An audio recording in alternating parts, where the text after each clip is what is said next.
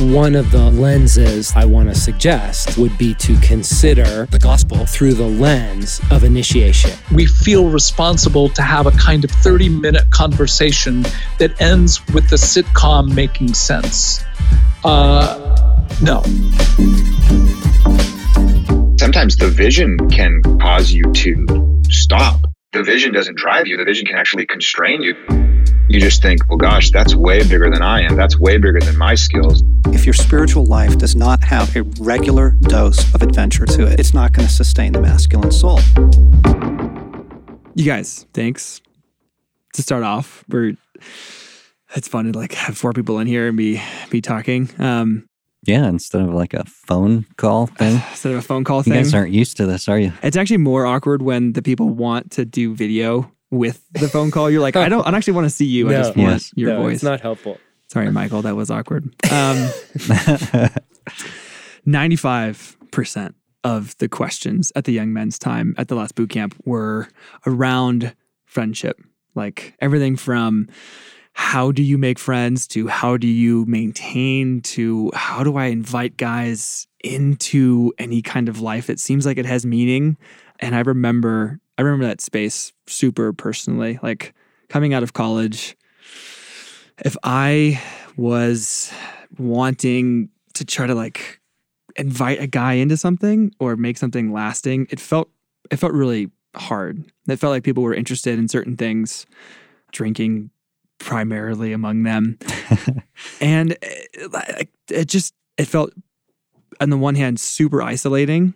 And I think the culture today also makes it like there's this false sense of connection that social media brings. And, and, we're feeling the absence of that. We're feeling like this this gap that it's creating. Um, and this might we might not use any of this. We might use some of this. Um, but as i was talking with the guys i you you two kept coming to mind because i know i know pieces i know bits i've been mm-hmm.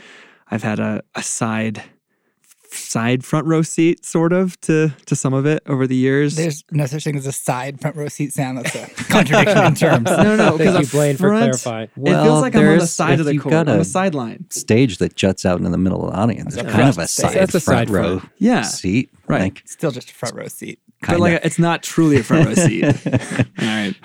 Um, yeah. So from everything from 20 years ago, meeting each other in the hallway, which I kind of want you to tell that story this is a conversation that I want like for to cast the vision as we jump into it. Um, everything from low bar of like how do I initiate an afternoon that's going to feel like it has meaning to how do I sustain it and adapt and change over decades? Like how do how do you maintain that because most of our listeners haven't had to do anything for decades yet. Like they've done school for decades, but that's looked different. Um, right.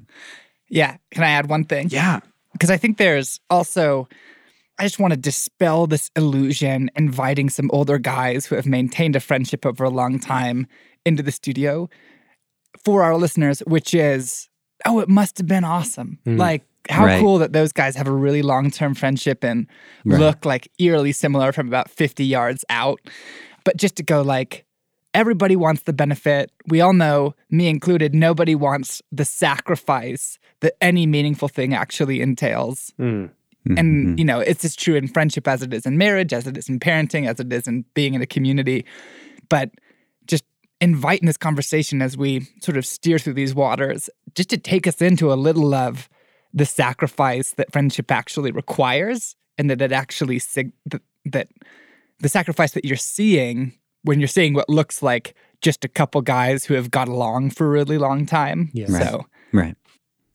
Yeah, what's what's really fascinating is uh, so you're you're right. If people looked at Morgan and I today and looked at our friendship today, they'd pro- they'd probably think it's been 20 years of us daily in each other's lives and this deep friendship and and that's just not true. You know, it really it had its seasons, right? Morg, mm-hmm. like we we had the benefit of coming to the same place to work together um, almost 20 years ago, mm-hmm. um, which is how we met and how we began a friendship. And it, but it began in that context yes. of of a shared, I would call it a shared mission in, in the sense of it, it was our careers and it was our work um, that kind of brought us together. But, but that, that was the context that gave us visibility on each other's lives. And, and yeah, we hit it off initially, but then it was probably a almost a decade of time where we, where we weren't daily in each other's lives, where where we had this kind of forming of a friendship that happened over a year's period where we worked together and then you left that job. And and it was it was very few times that we would get together or we would even talk. Um, i mean we we probably i think we'd go months at a time without a conversation. And it really wasn't until you know until we came back together in the context of the shared mission here at Ransomed Heart that that we really went deeper into our friendship and forged something Mhm.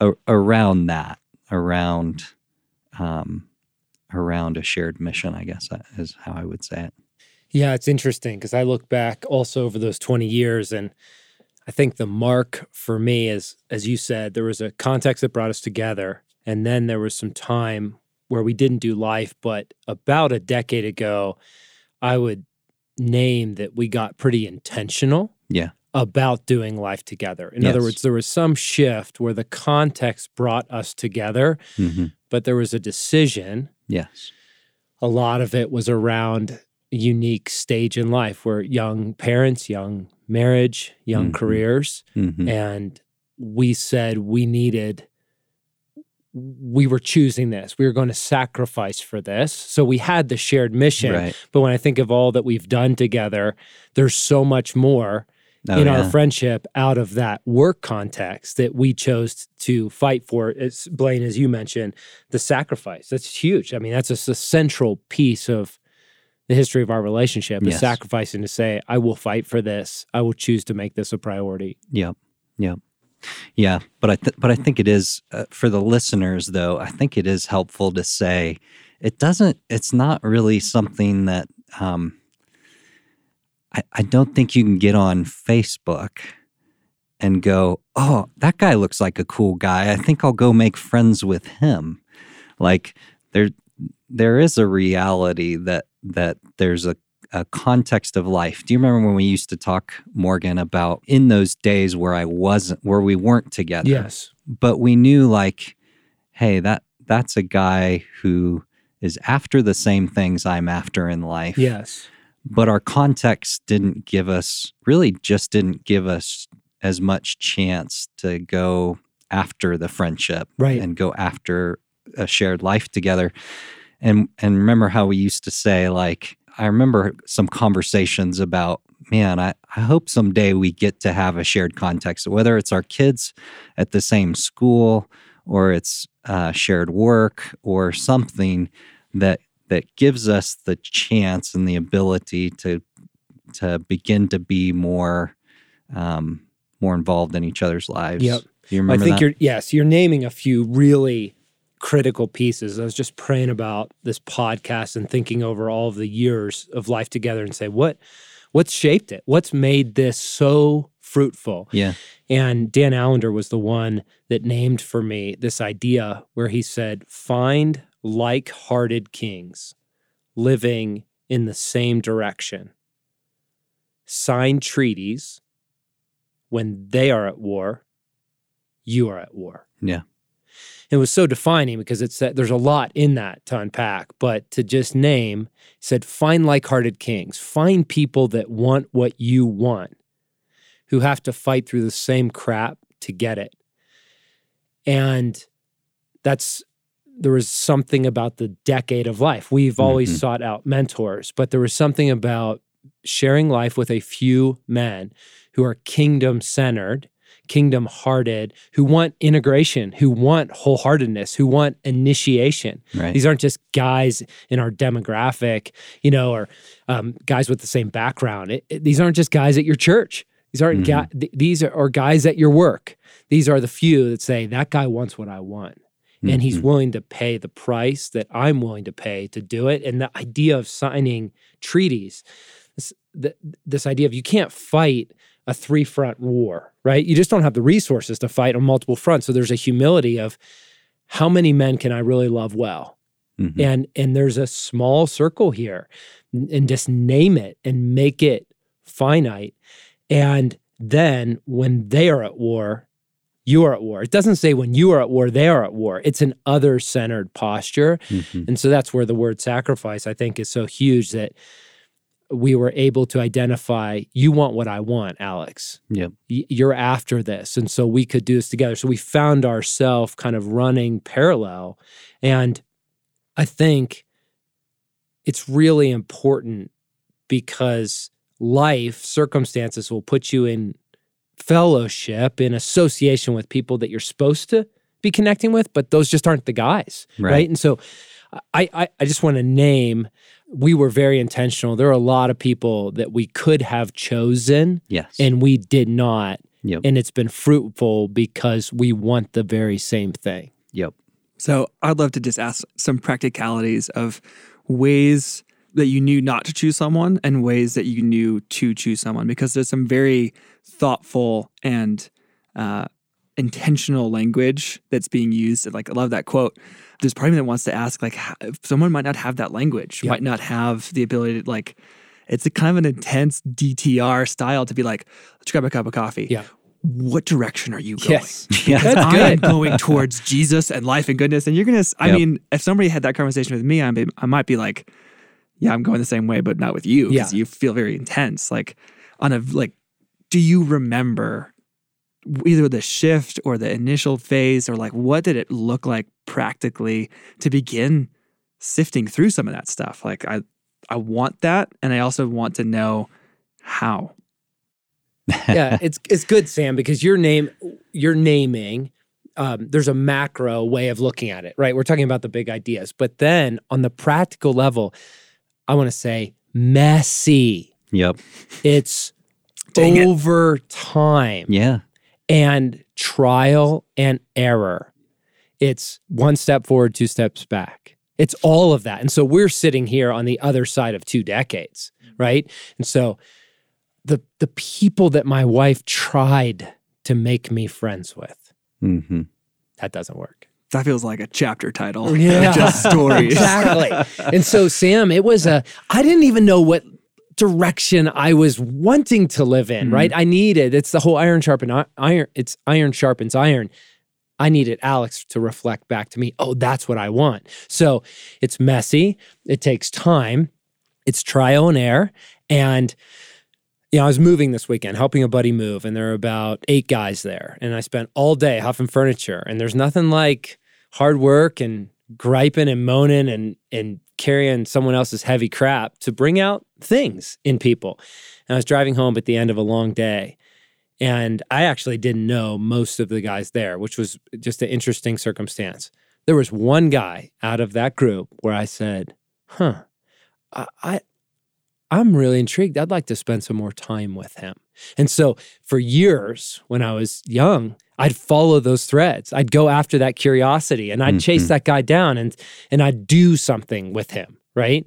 And so I do want to name it's trial and error, but on the flip side of that, I think if there's anything I could kind of put a pin on the map for this podcast, over the years, I've had dozens and dozens and dozens of men pose this question How do I find those friends? How do I connect with those friends? How never once have I had a man say to me, How do I become the kind of person that someone would want to be good friends with? What can I do to be more transformed, Hmm. to become more true, such that someone else wants to be my friend? It, someone else would want to choose to invest in deep, meaningful relationship over time. When I think of my friendship with Alex, now after 20 years, Alex, what I mostly think of is holy shit, I won the lottery. I get to be your friend. Like utter sincerity. Most days I go, I can't believe that I get to do life with you and be in your intimate circle. And what I'm naming is you've become the kind of person that people will queue up to be a good friend of yours. It's not, and, and that's what I feel in our friendship. I'm not pulling you along. I'm honored to be in your circle.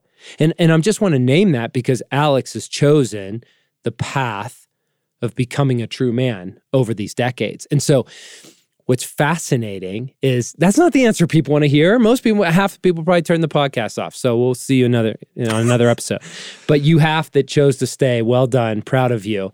It's not what you want, but it may be what you need because over time you become that kind of person and your questions change from, man, how do I find some good friends to how do I discern who I am to choose life with, where together we can live in some heroic mission, whether that's simply loving our wives better or helping each other out in, in initiating our kids or doing some epic adventure that has a larger context than itself. So I know that's messy and I know that's not the the tactical and we can go into that, but it's really important to name that.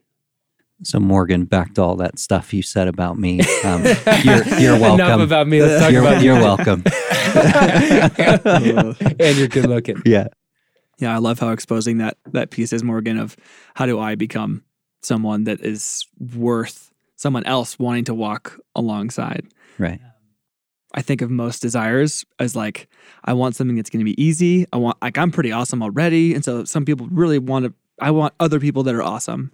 I think if we were to like honestly name some of those like early stage, I want friendship, what that actually means, and that can be a little exposing. Like wanting it to be easy, wanting it to be either somebody that you admire and somehow you like by osmosis or by proximity, you like get the things that they have, and it's not a model that I'm comfortable even like saying out loud, though it's exposing to even just have you pose that other question.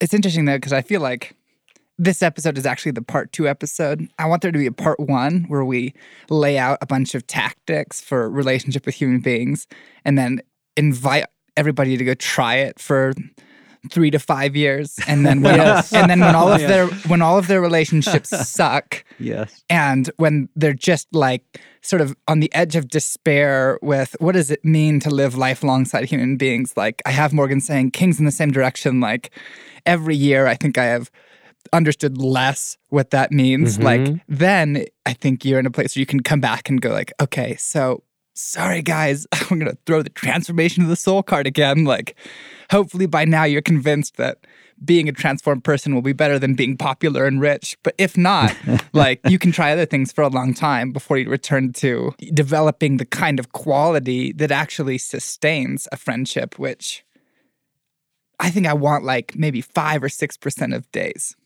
Yeah. I think one thing, just to um, take what Morgan was talking about a little further, I think one thing that uh, was was really um, key to our friendship and key to why we went after it was, I think, to some extent, it's helpful to to ask what's the effect Mm. of this person in my life, right? And and you get a feel for that fairly quickly with people. I mean, if you're if you're in some context where you get to interact with this person and for us that that was a work context. What I would say and what we've kind of built a lot of our life's mission around in our friendship is joy. Hmm. And and so the effect that you had on me. I mean, I remember I remember the first time I met you, Morgan, and we had both been hired at this job and we were both 23 years old, right?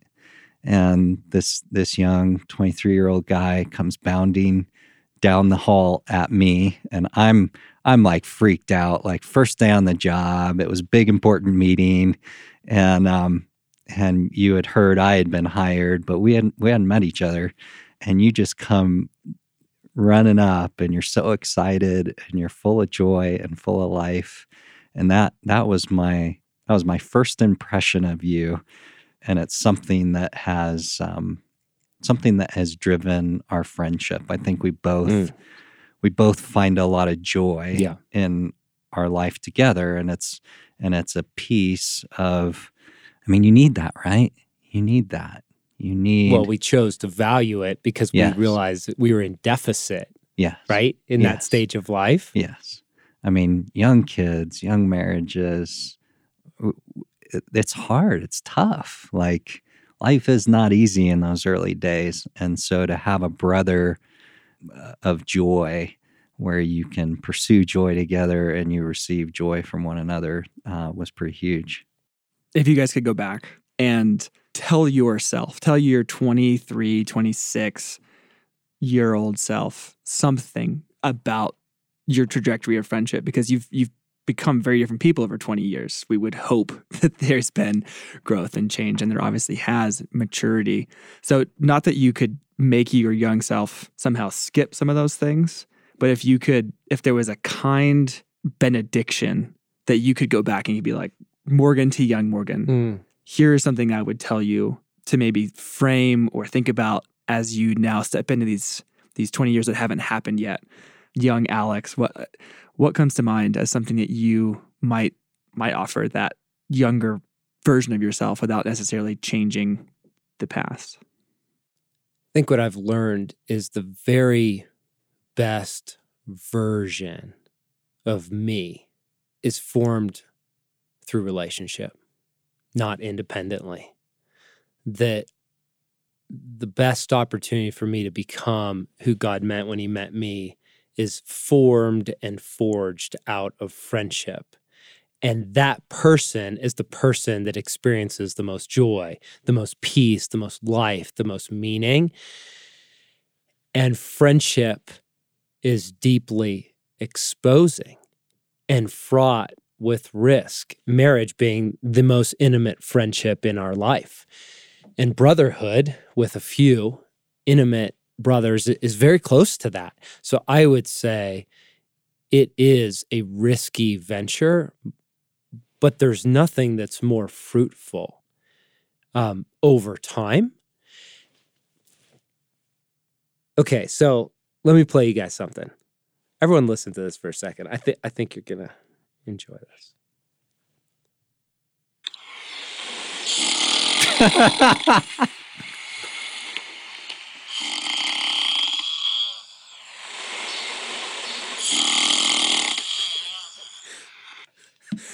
Tiger. anyone know what that is? The zoo. You had to. Does anyone know what that It's a ship at sea. Uh, what is it? okay, so we're in a bunk room on some adventure. And that's Alex snoring, keeping me awake for like the fourth night in a row. And I'm thinking, you're shitting me. This is my life. I'm with this guy in a bunkhouse up all night while he is fast asleep. And in, You you didn't as, as I remember, you didn't stay in the bunkhouse all four nights. No, after I recorded that, I got the hell out of there. I stayed long enough to get a good recording. Uh. I, I okay, so you have two directions to go. You can go, crap. Like, look at it. This is my life, right? Like, I can't get sleep. This this dirtbag's keeping me up all night. Or that experience of just profound happiness, of joy, of I love this man. I love this man. And this this is a treasure that I am tucking away that will yield fruit for many decades to come. Like I got some shit on this guy. And and and, and the reason why I'm pointing that out, okay, is it's messy. And and we get to decide what is it that we want. And what I would say to that younger man, my younger self, is there is a life available for more joy and more meaning and more adventure and more satisfaction. But it's a life that you cannot get independently. And it requires the kind of friendship that can sustain that life. And so, w- what is it that you want? How much life do you want? How much joy do you want? I simply cannot have joy on my own compared to the level of joy that comes from a handful of intimate friendships. And so, we have stories from around the globe of chasing joy and mm-hmm. adventure on missions and and all of them have had you know, just adventure, putting together bike tours, putting together backcountry trips, like putting together father son events, all a context to do life together because we've we've we've resolved to to have a life that requires those kinds of friendships. So I want to say it's worth it. Yeah, it's well said, and um, I I I don't know that I can add a whole lot more to that other than to say, I mean, when you asked that, Sam, the first thing that came to mind is, like Morgan said, the mess is worth it. Like, don't don't sabotage yourself by trying to avoid the mess of relationship because you'll never get there.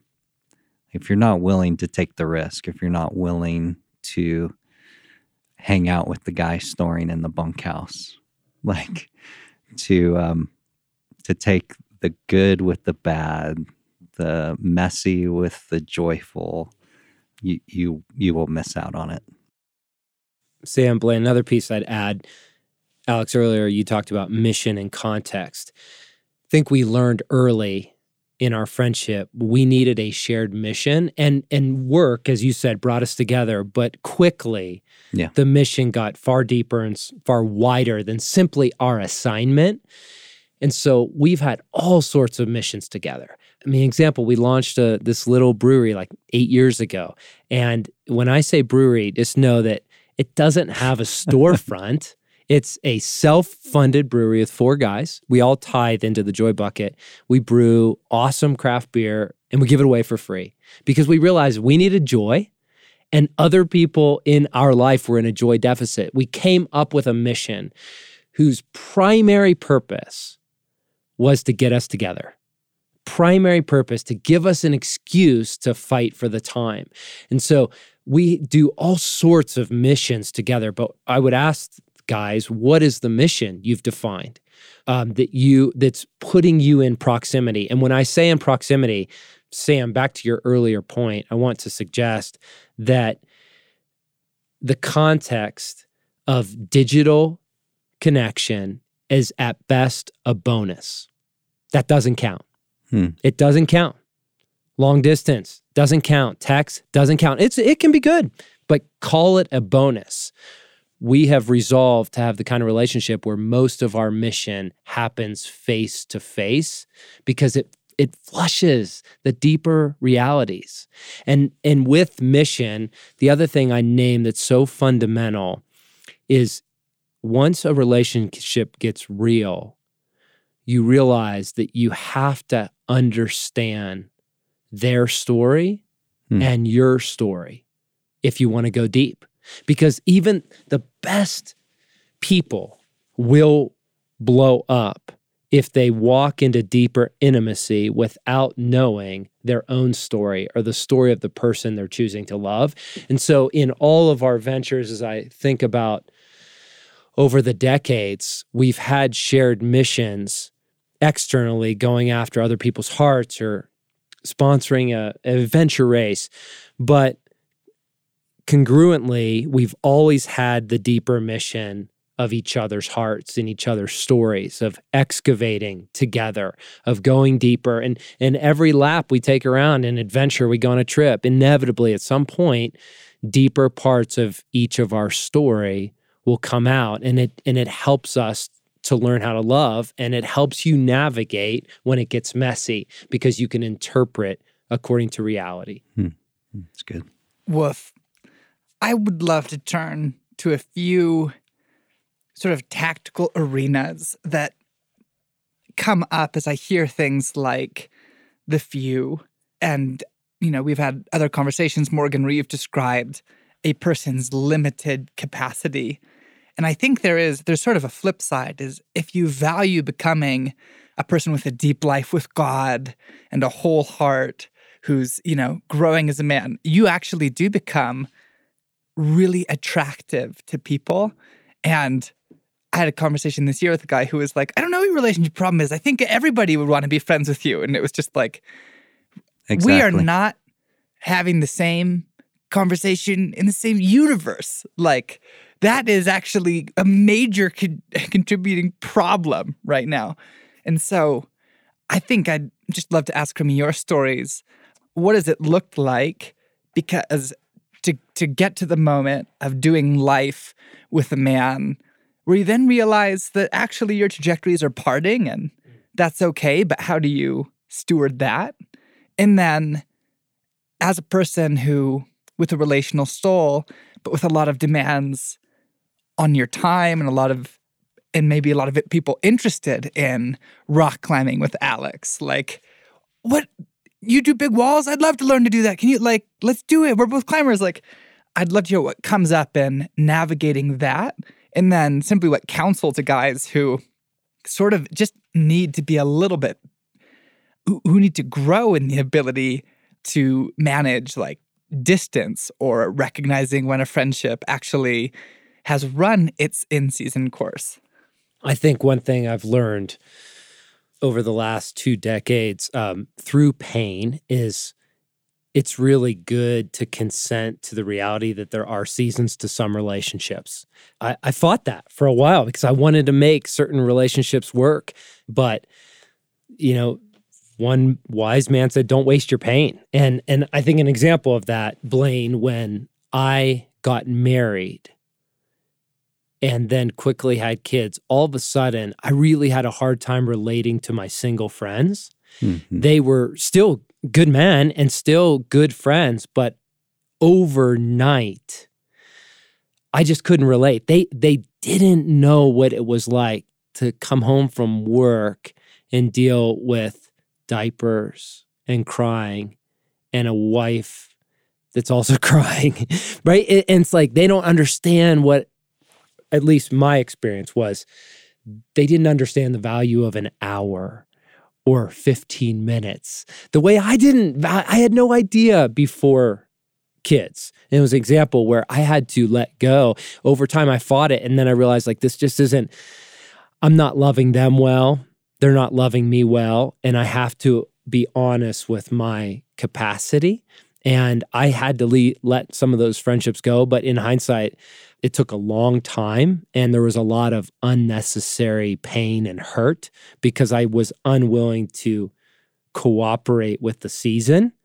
Um, so I, I, think that's true that we have to name it and say, and and that's where a, a, walk with God is so critical. Say, God, are you in this? Because it's it's either I need to fight for this or I need to let it go, and that's where we need to be led. So that's a huge piece. Yeah, I I think one of the most helpful questions we've asked ourselves over the years is what what is the season I'm in? Yes. Right. What um and and we we've found ourselves looking at a decade of life.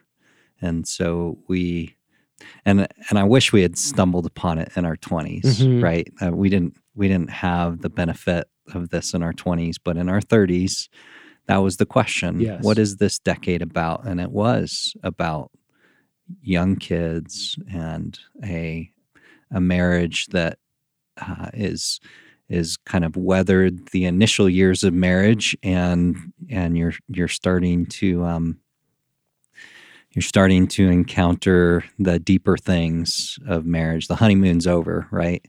And young career and and a lot of demands. And so just recognizing the season you're in and and I do remember I I had a I had a best friend in my high school and college years. We we we did high school and some of college together, and um and a and a and a deep deep friendship. I I would call us kindred spirits in those days, and and then our seasons parted, and and it did require, you know, I fought I fought that for a number of years where I where I just said, "Man, why why is it not the same with him anymore?"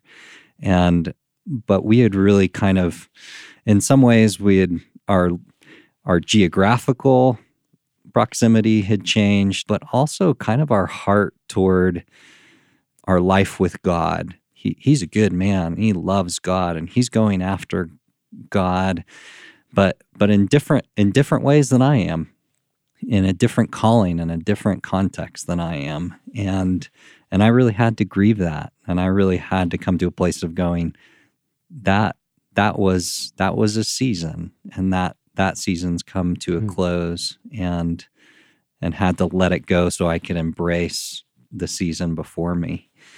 And we still, you know, it, it's actually really good now because about once a year, I'll get on a phone call with him and and like there's a whole lot more peace now because I can I can delight in what God's doing in his life and where he's taking him, but I also like I'm not in that place of grieving anymore and I've I've let that go. It is what it is and I'm receiving what God has for this season. Hmm. So Yeah, it's good.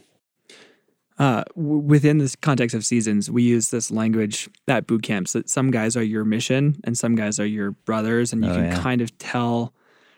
Usually, usually somewhat quickly, like if a guy ha- it's just like Mhm. has, has a lot of disaster and a lot of growing to do. mhm. I don't know that I have personally set like the that's too much. You've crossed the line from like you could be a friend to now you're a mission. Like I, I don't know. That's a, a boundary that I think is changes from relationship to relationship. But I'm wondering for you guys if a guy's in in a similar season, so like you're in similar proximity, you have a shared context, you're in a similar stage of life. Is there a point like that you think about that? You think about that kind of conversation of, you know, this guy he seems like he's a mission and could become an ally. He could Mhm. become someone like if I go in and I make his wars my wars, his battles my battles. I th- think that this could become something that could be strong. Or is there some guys that you're like, I w- I totally would go after you, but for the sake of my other friendships and my family, I it almost sounds cruel to say, but like your mission right now, that that guy is almost too much to to dive in for. Like, I, uh, maybe there's an even simpler way yeah, to break that down, Sam. And I think what I would say is I would I would never look at a guy who I go, man, they're definitely a, they are a mission. Like they're not they're not where I am. They're not traveling in the same direction I am. I would never look at that man and go, "Oh, but if I work on this, maybe he could become Mm. my ally in this." that exposing kind of a bad motive. Right. Like uh, because you just don't know. You just don't know. Mhm. And and I think it's healthier to just name what is and rather than speculate on what could be. You know, similarly in marriage, I would never I would never tell my Zoe, my daughter, I would never go, "Oh, he, you know, he could be a great guy. He's got a lot of work to do. Why don't you go work on that with the hopes that he'll be the kind of guy you could marry? Heck no. Like I I want her I I want her to find a kindred spirit, her best friend, someone who's traveling in the same direction that she goes and marries. And I and I think it's the same thing in friendship. Like um I wouldn't I wouldn't make anybody my mission in the hopes that they would become my friend and ally. That's bonus if that happens, but I wouldn't start there. Yeah, Sam, I think your question touches on an earlier point that Blaine made that's so critical when wrestling with this question of what is true friendship look like. And it's this humbling reality of being pushed up against our limitations. There's something about kind of the beginning of the 20s where I name the decade like exploration and discovery. The world's your oyster. You can travel, you can experiment, you can protest, you can do anything you want to be do do anything you want to do and be anything you want to be. And then life gets really real. There's a there's some shift. A lot of guys it happens when they get married, um, when they start having kids. Um, for some men, it's when they they begin to take their inner life pretty seriously um, and start asking the question of what kind of person do I want to be. But regardless, there is a shift of maturation, of initiation in the masculine soul where we have to come face to face with the reality that we have limitations. And at first, we fight that. As men, we hate that. We were told all our lives, you want to be president of the United States? You can be anything. And, and it's actually, um, it- it's, it's false because it appeals to our false self rather than asking the question of who am I really? Who did, how did God form me uniquely? What did he mean when he met me? And so, limitations I've learned can be one of our greatest teachers, can be one of our greatest treasures because there's nothing like a limitation to force to surface the deeper realities. And so, to your question of who do you choose and how do you choose it, I struggle with saying no. I mean, I am a people pleaser. In the deepest places of my brokenness, th- there's a sentence that says, I am loved when I come through for people. If, if I could just name what what is it that motivates me in my broken places, I am loved when I come through. Therefore, not coming through for anyone feels like death all the time. And so it's really hard for me to say no. In other words, it feels like death for me to say no. It brings up shame for me to say no. But as I confront my limitations, what happens in me is an opportunity to cultivate a yes, to say, what am I saying yes to? And the reality is, I have learned that I want to be a loving friend to a few. Mm-hmm. And the implication is I simply don't have the bandwidth with integrity to engage in other relationships the way that I'd like to. So there by God's grace because of the work we do, I know plenty of of really good men and most of them I simply can't engage the level in which I would enjoy engaging, but it's because I am cultivating a yes out of being honest with facing limitations and understanding that limitations are a great asset to my growth as a man. And Morg, what can you speak just in in our context, yeah. in your context? I think it'd be helpful for the listeners. Pra- practically, what has that looked like for you? Yeah. How many guys? Yeah.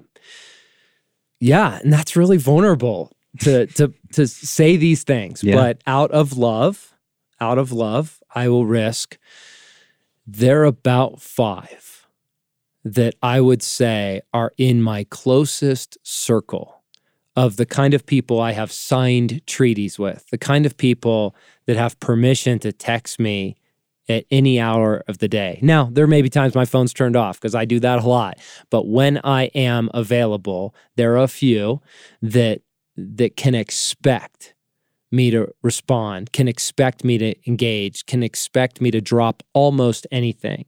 And those are a few.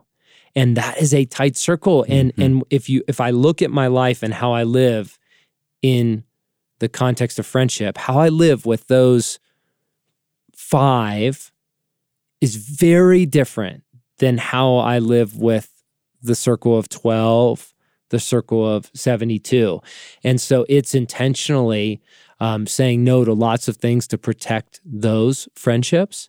But that's about the number. And I mean, even for example, like, you know, I, I, I love wilderness adventure. Um, I do that with very few people. You know, I love archery hunting. Other than my son, I do most of that with one person.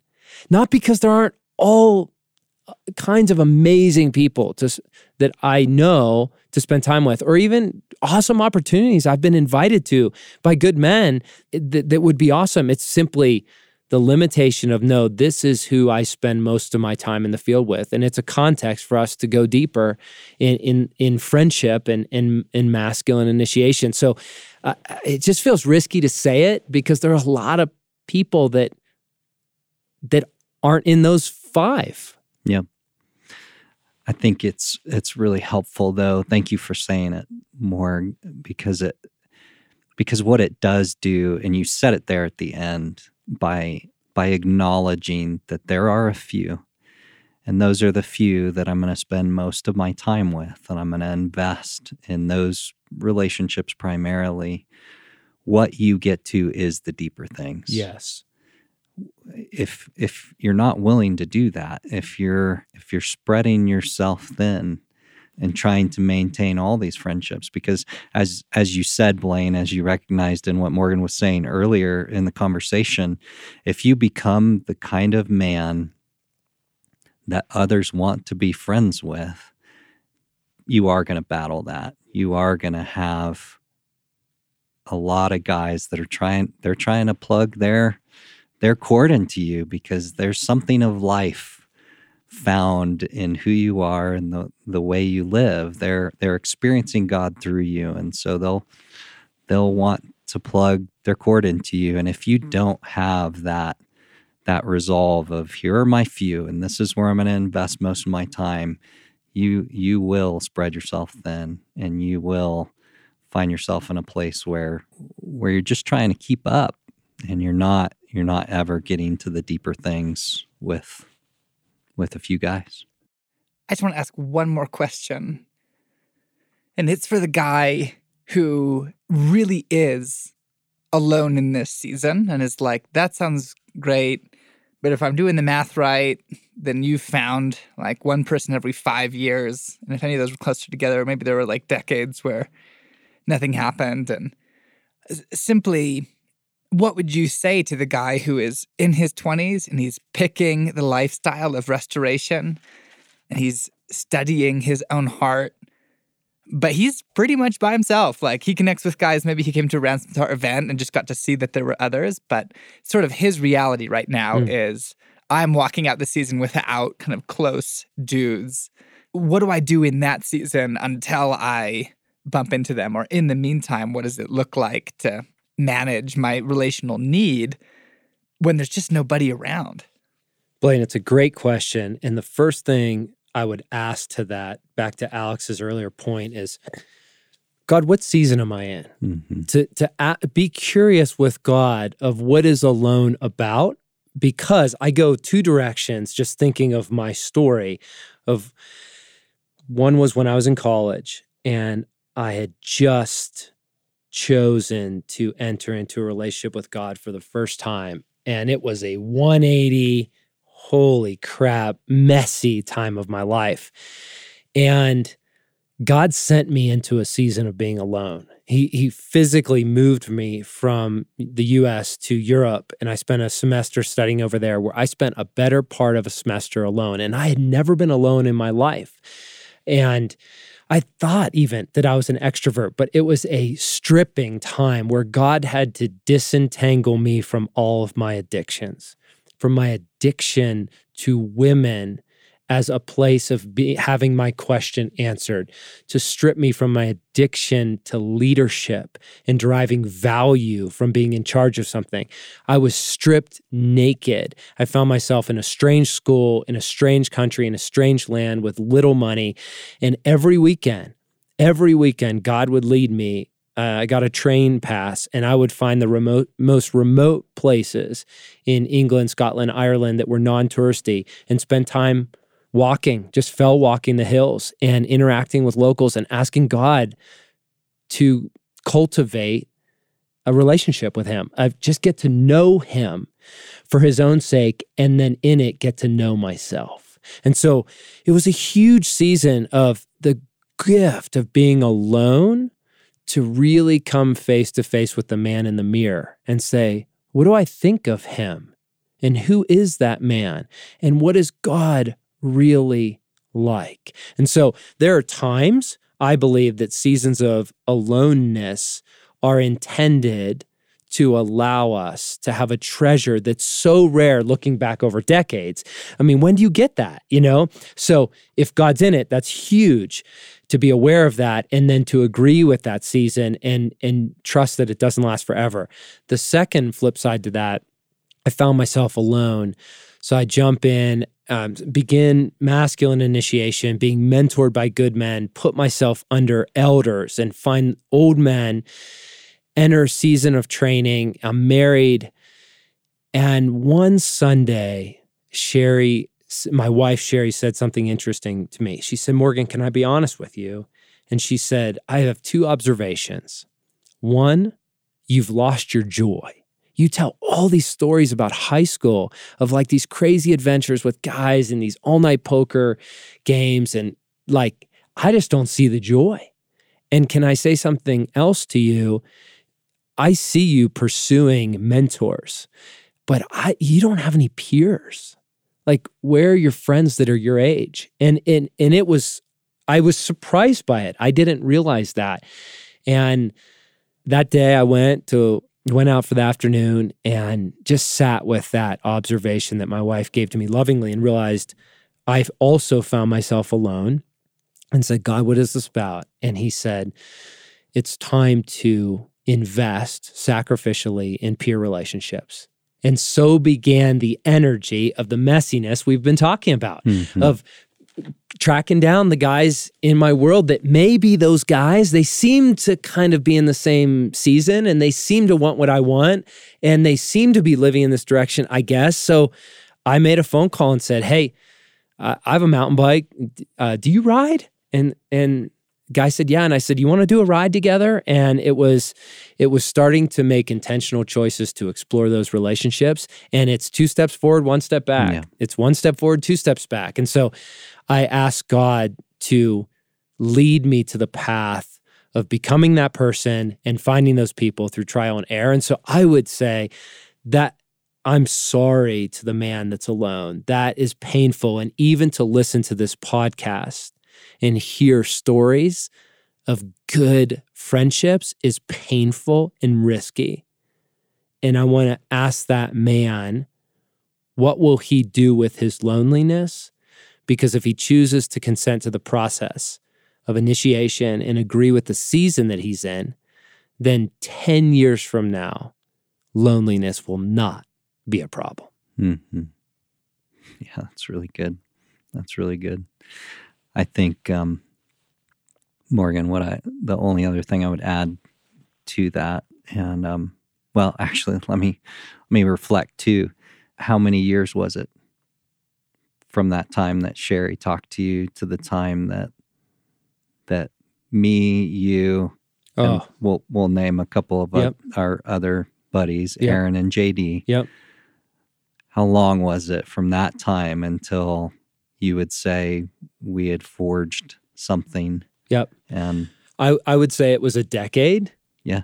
And during that 10 years, there were such awesome moments yes of, of kind of the daily bread, the sustenance of going, oh, this is what I've been looking for. It's a treasure trail. So I want to say it, it, it's the long, slow, and steady. It was a decade.